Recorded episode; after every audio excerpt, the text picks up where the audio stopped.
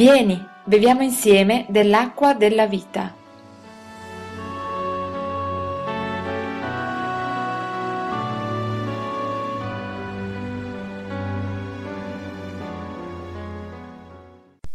Vangelo di Luca, capitolo 5, i primi cinque versi.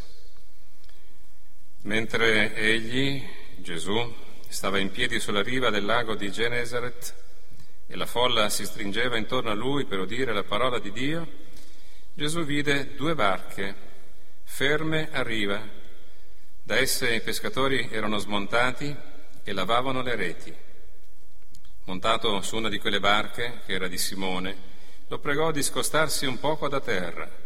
Poi, sedutosi sulla barca, insegnava alla folla. Come ebbe terminato di parlare, disse a Simone, prendi il largo e gettate le reti per pescare.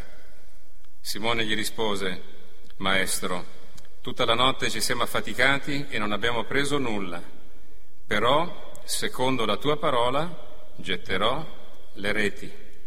Il messaggio di questa sera ci parlerà della, del risultato della prontezza nell'ascoltare Gesù. E in questa pagina del Vangelo così conosciuta io credo che ci sia la storia di molti di noi, se non tutti quanti noi, perché nessuno è esente da momenti di fallimento, piccolo o grande che sia, io l'ho conosciuto da vicino più volte e so cosa significhi attraversare quei momenti bui, e nel momento del fallimento dell'Apostolo Pietro, che vediamo questo messaggio, della sua prontezza nell'ascoltare le parole di Gesù, che vuole insegnare lui, lui a noi, questo Pietro, per fare altrettanto. Tutto comincia con questo suo bel fallimento, una lunga notte, una lunga notte di lavoro buttata via, una notte senza prendere nulla per un pescatore. Una notte nella fattispecie senza Gesù. Qui c'è una notte da pescatore e c'è una notte da credente che si affiancano in questa narrazione. È un Pietro senza Gesù che non prende alcun pesce. Tornerà a casa con, si dice, le pive nel sacco anziché i pesci nelle reti e tutto questo ci parla di grande fatica senza risultati. Tanto rumore per nulla, a volte noi stessi facciamo, quando ci agitiamo, ma non c'è Gesù con noi, non è nella barca con noi. E c'è una delusione naturale nel non pescare, nel non portare a casa il risultato di quel lavoro. Qualcuno attendeva quei pesci, può tornare a casa e trovare la moglie pronta con la padella e non c'è nulla da mettervi dentro. E magari questo era l'unico sostentamento della giornata, e magari ci sono i figli che crescono, che hanno, hanno fame, hanno bisogno di mangiare più degli altri. E qui subentra anche nel più solido degli uomini il rischio della depressione, dello scoraggiamento, nelle cose naturali, nelle cose spirituali. I molti hanno conosciuto il fallimento nel mondo del lavoro secolare, ed è pesante questo per un uomo. Sapete che una delle più grandi maledizioni che è caduta in capo all'uomo è stato il dover lavorare. Non era previsto. Se Eva e Adamo non avessero peccato non avremmo lavorato. La terra avrebbe prodotto quello che ci sarebbe servito. La più grande maledizione data all'uomo fu quella, inizialmente. Ma forse oggi possiamo dire che una delle più grandi maledizioni è non avere lavoro. Il fallimento di chi perde il lavoro è uno di questi che possiamo incontrare sul nostro cammino, ma mi fa piacere conoscere quel passo della parola di Dio che dice che non si è mai visto un figlio di Dio elemosinare il pane. Abbiamo un Padre celeste che provvede, non fa scendere dal cielo delle banconote, ma indirizza dei figli di Dio, attenti al bisogno dell'altrui, del proprio prossimo, per entrare in soccorso ai bisognosi ed è questo anche il senso dell'appartenenza alla famiglia di Dio. Ho detto anche, non soltanto, magari qualcuno vorrebbe farne parte solo per questa ragione, nella speranza di trovare qualche aiutino, ma non è così, la famiglia di Dio è anche un aiuto nel momento del bisogno. Ora nel caso di Pietro non era un bel momento, A volte quando succedono queste cose è meglio stare lontani dagli interessati. Invece per Gesù questo cattivo momento di Pietro viene vissuto come un bel momento per fare qualcosa di grande e per trasformare quel fallimento in qualcosa di differente, secondo il piano della sua volontà. Perché lui che ci ha creati, Gesù con il Padre e con lo Spirito Santo, quei tre, quando Dio disse facciamo l'uomo a nostra immagine e somiglianza, erano in tre, c'era anche Gesù, l'eterno figlio di Dio, lui che ci ha fatti, che ci ha creati, sa bene che è più facile che noi alziamo lo sguardo verso il cielo quando abbiamo bisogno che alzare lo sguardo verso il cielo per ringraziare quando le cose vanno bene e quando ogni cosa che va bene l'abbiamo ricevuta dalla sua grande mano, perché tutto gli appartiene, dice la parola di Dio. Lui conosce questa nostra indole e forse un cattivo vezzo, Signore aiutaci a fare un po' il contrario e a guardare verso l'alto, a dirti grazie per quello che ci dai.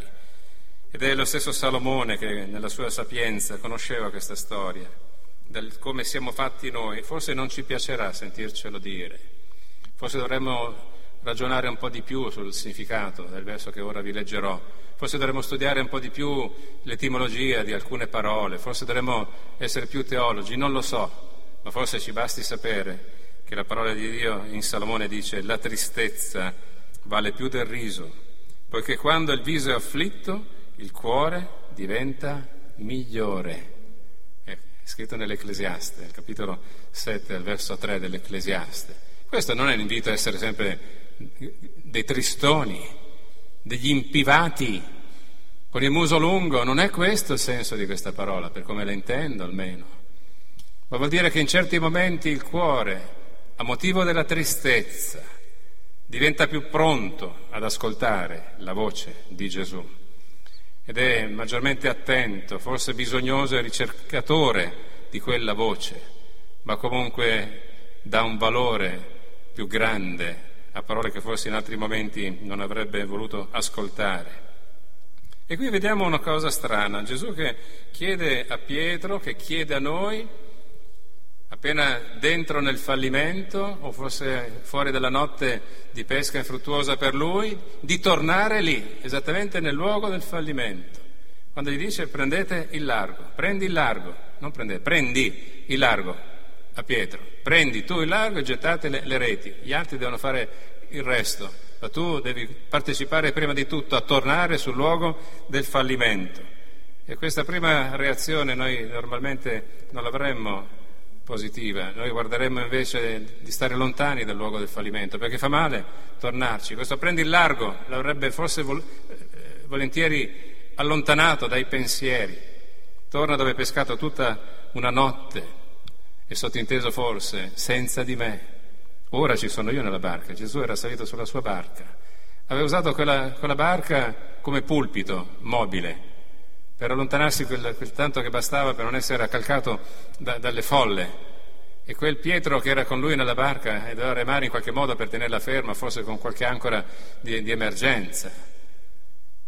Con Gesù riprendeva il cammino verso il luogo, il cammino, il navigare verso il luogo del fallimento. Perché quando Gesù ci chiede questo non ci manda da soli, ma viene con noi. E questa è è la realtà di questo messaggio di questa sera. Torna dove si trova il tuo problema, affrontalo, ma tornaci con Gesù, fratello, sorella, torniamoci se siamo in questa condizione, insieme a Gesù. Lasciamo che Gesù ci dica quello che dobbiamo fare. Questo a volte ci punge un po', soprattutto quando siamo grandicelli e magari abbiamo delle grandi responsabilità nella società. Avere qualcun altro che ci debba dire cosa fare. Beh, insomma, Gesù non è proprio un qualcun altro, Gesù è il Signore. Lasciamo che ci dica quello che dobbiamo fare, che Lui se ne intende. Molto tempo prima era successa una cosa simile. Era un tempo nel quale alcuni discepoli del profeta Eliseo, Eliseo aveva messo su una specie di scuola biblica e c'era questo gruppo di, di giovani che studiava volentieri con lui. Erano diventati tanti, non ci stavano più nel luogo dove si incontravano. e decisero di costruire una casa più grande, forse una prima scuola biblica in legno, e andarono sul fiume Giordano. Questo gruppo invitò anche Eliseo ad andare con, con loro. E mentre ognuno tagliava degli alberi sulla riva del fiume, è scritto per trarne delle travi con le quali costruire questa casa, a uno di questi si staccò il ferro dal, dal legno della scure, mentre lui picchiava per tagliare un albero e quella scura di ferro finì nel fiume Giordano. E allora da, da lui uscì un grido, e un grido con questo dolore, ah mio Signore, l'avevo presa in prestito. Non solo aveva perduto l'attrezzo, lo strumento di lavoro, ma non era neppure suo. Chissà se dobbiamo dare un nome a questa scura, forse la fede, che ci è stata data in prestito perché noi la, la utilizziamo per farla lavorare e operare, per produrre qualche cosa, potrebbe essere dell'altro. Fatto sta che come con Pietro che doveva tornare al largo, là dove aveva fallito, anche questo deve tornare sul luogo dove ha perduto quel ferro della scure, perché il profeta Eliseo così gli chiederà dove, è caduta, dove l'hai persa e indicherà quel, quel giovane, quel luogo, tornerà sul luogo del fallimento, non potrà recuperarla da solo. Notate gli, gli accostamenti con Gesù e Pietro. Ci, c'è bisogno di Eliseo. Eliseo è figura di Gesù, è il profeta che più di altri raffigura nel, nelle sue azioni, nel suo modo di essere, nel proclamare la grazia in qualche modo e nel fare molti miracoli simili a quelli di Gesù. C'è bisogno di Eliseo, c'è bisogno di un servo di Dio. C'è bisogno di un servo di Dio che utilizzerà un legno, prenderà un legno che non è quello della scure, lo appoggerà sull'acqua del fiume Giordano, nel luogo indicato da, da quel giovane, e quel ferro, sfidando tutte le leggi della gravità, tornerà a galla. E quello il giovane potrà riprendere la sua scure e riprendere a camminare con il Signore. Beati quegli uomini, beati quei servi di Dio, beate quelle donne, quelle serve di Dio, che quando qualcuno ti chiama perché ha un problema, tu gli possa presentare una, una soluzione che abbia quel nome, Gesù, perché è facile riconoscere in questo legno un'allusione alla croce. È alla croce che abbiamo trovato la soluzione dei nostri problemi ci sono molti che ti indirizzeranno altrove quando tu dovessi presentare a loro i tuoi problemi. Andiamo a Gesù e portiamo a Gesù, consigliamo di andare a Gesù perché Lui conosce davvero quello che è il miglior modo per risolvere i problemi, perché Lui non ha una soluzione per tutto, ma molti dicono Lui è la soluzione per tutto e sicuramente è la soluzione per noi nel momento che abbiamo creduto in, Lui. Torniamo all'Apostolo Pietro. Avvenne così per lui. Prendi il largo e gettate le reti per pescare. Ora questo Pietro doveva essere piuttosto abbacchiato, giù di morale. Perché notate un Pietro che non è stato mai e poi mai nella storia che leggiamo nei Vangeli di lui così remissivo. In tutte le altre circostanze lui apre un dibattito, discute, a volte anche accesamente con, con Gesù, per non dire contro Gesù, fino a sgridarlo, a riprenderlo, a fargli mettere in discussione che lui era venuto per morire, guai a te se muori in qualche modo, perché ci sono io qui a evitarlo. Tanti momenti nei, nei quali conosciamo quel tipo di Pietro, non è questa la circostanza. In questo momento invece non c'è nessuna discussione, ma gli esce dal cuore una dichiarazione che ha un sapore di grande ispirazione dall'alto, una grandissima dichiarazione che sia davvero quel cuore che nel momento dell'afflizione diventa migliore e che stabilisce con il cielo un contatto più vicino, che è in maggiore sintonia con il Padre Celeste, lo stesso Padre Celeste che più avanti gli rivelerà che l'uomo che ha davanti, Gesù, è il figlio dell'Iddio vivente è il Salvatore del mondo, è il Messia, colui che sarebbe stato atteso per secoli dai suoi predecessori. E quella comunione con Dio nel momento del cuore così migliore lo porta a considerare che Gesù vuole trasformare i nostri fallimenti in vittoria e si affida nelle mani del Signore. E questa richiesta strana di Gesù, quella di prendere il largo, lui la prende in considerazione, ci crede. Bisogna credere a Gesù. Bisogna capire che quel Gesù che parla è colui che sa quello che dice, bisogna credergli. E credere vuol dire fede. Fede vuol dire fede che esiste perché c'è la parola di Dio che parla, perché la fede viene dall'udire e dall'udire la parola di Cristo parola di Dio. È colui che fa crescere in noi questa fede. E lui dice, maestro, l'unica cosa che azzarda a dire, maestro, tutta la notte ci siamo affaticati e non abbiamo preso nulla. E poi c'è questa parolina, però, non abbiamo preso nulla, però, sia benedetto questo però. Ci sono tanti altri momenti nei quali il però portava da tutt'altra strada per allontanarsi dal fare quello che Gesù stava per chiedere. Ma non è questo il caso, è un però santo, benedetto, che porta Pietro ad accettare di ascoltare questa voce di Gesù, che sposta l'attenzione di Pietro dalle reti vuote, dai nostri fallimenti personali e, li, e porta gli occhi di Pietro e speriamo anche i nostri sulla persona di Gesù che ci sta parlando e ci parla almeno da duemila anni tramite la parola, a chi ha la soluzione. E a cosa aggiunge? Però, secondo la tua parola, getterò le reti, secondo la tua parola. Sentite, qui non si tratta della parola di Dio, non è la Bibbia che viene citata. Andiamo alla, alla scrittura.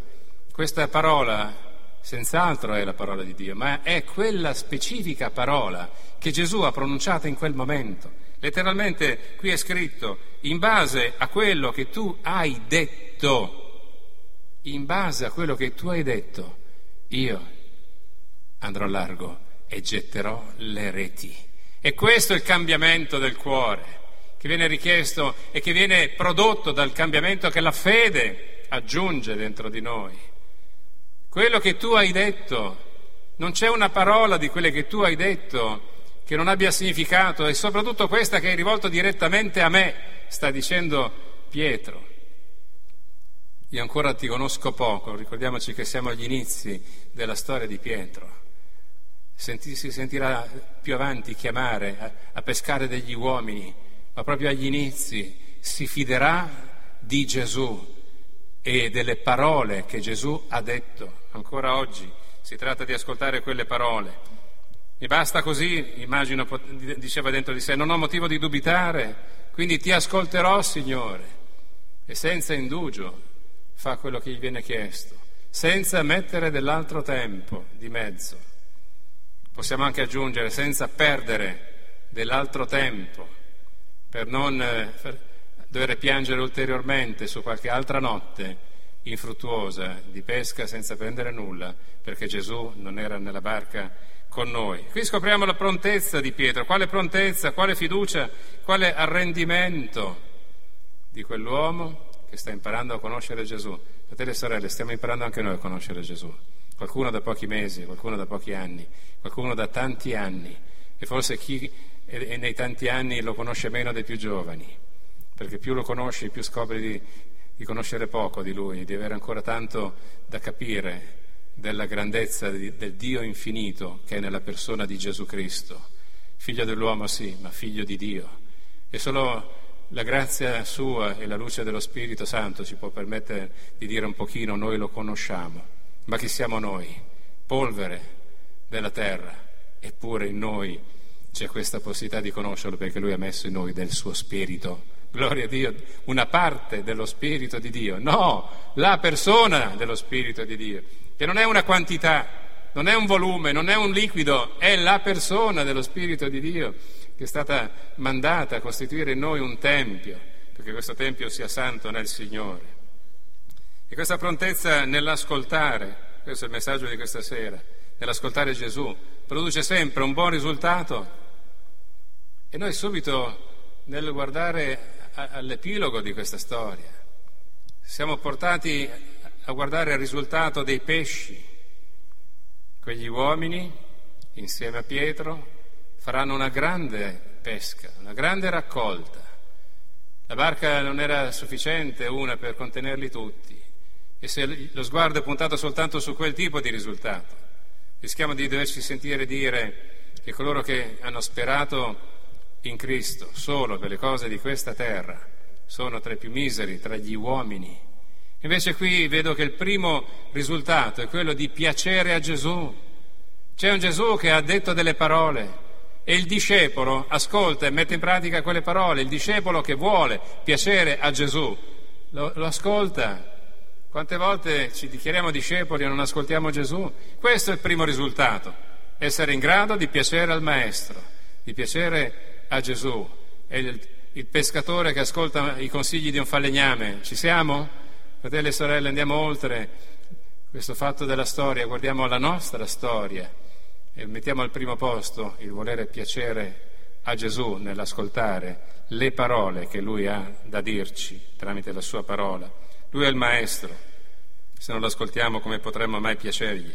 C'è un secondo risultato che io vedo in tutto questo e che viene abbreviato il tempo del fallimento.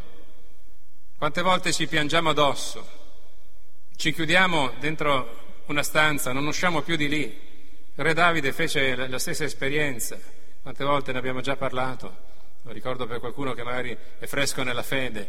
Un bel giorno uno dei suoi figli fu ucciso, Absalom, e il re Davide avrebbe dovuto far festeggiare il popolo perché tutto questo accadde durante una grande vittoria nella battaglia e gli ebrei avevano vinto e invece, a motivo della morte di suo figlio, che aveva, giurato di far morire il padre, quel re Davide, che comunque era un padre, e per un padre un figlio è sempre un figlio, addolorato di questa sua morte, si chiuse nella sua stanza e pianse.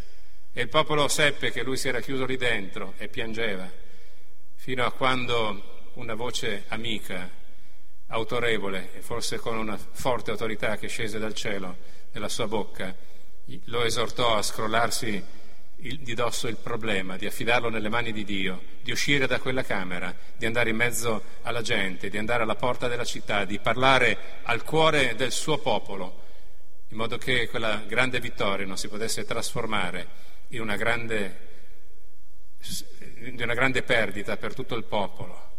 Fratelli e sorelle, è forse questo il modo che abbiamo certe volte di chiuderci dentro il nostro fallimento, dentro il nostro dolore, ma qui affidando a Gesù il tempo della nostra vita e il futuro di quello che ci riguarda, abbrevieremo tutto questo, perché il Signore nella nostra barca produrrà quel risultato che ci promette con la sua parola.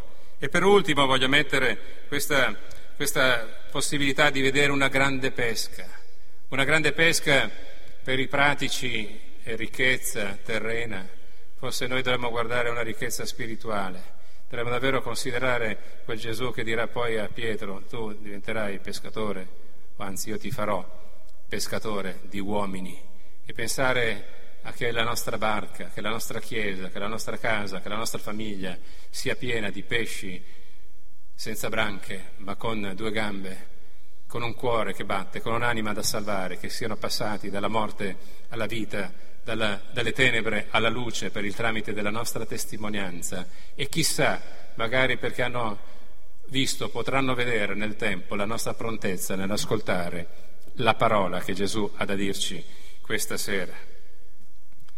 Concludiamo. Pietro credette in Gesù mentre aveva ancora le sue reti tutte vuote. Prendi il largo, le reti erano vuote.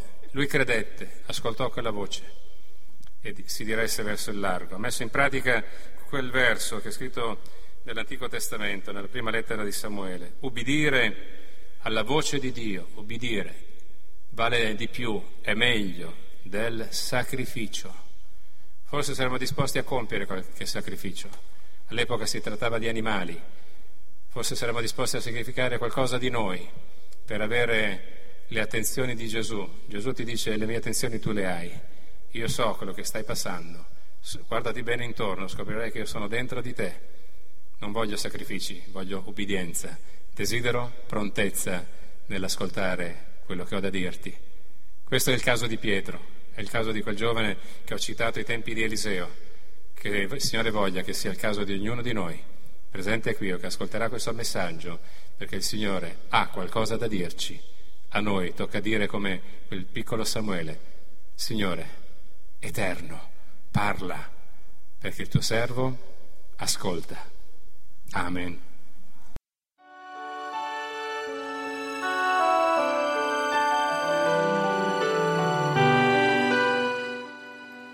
Ti invitiamo a partecipare agli incontri di culto della nostra comunità.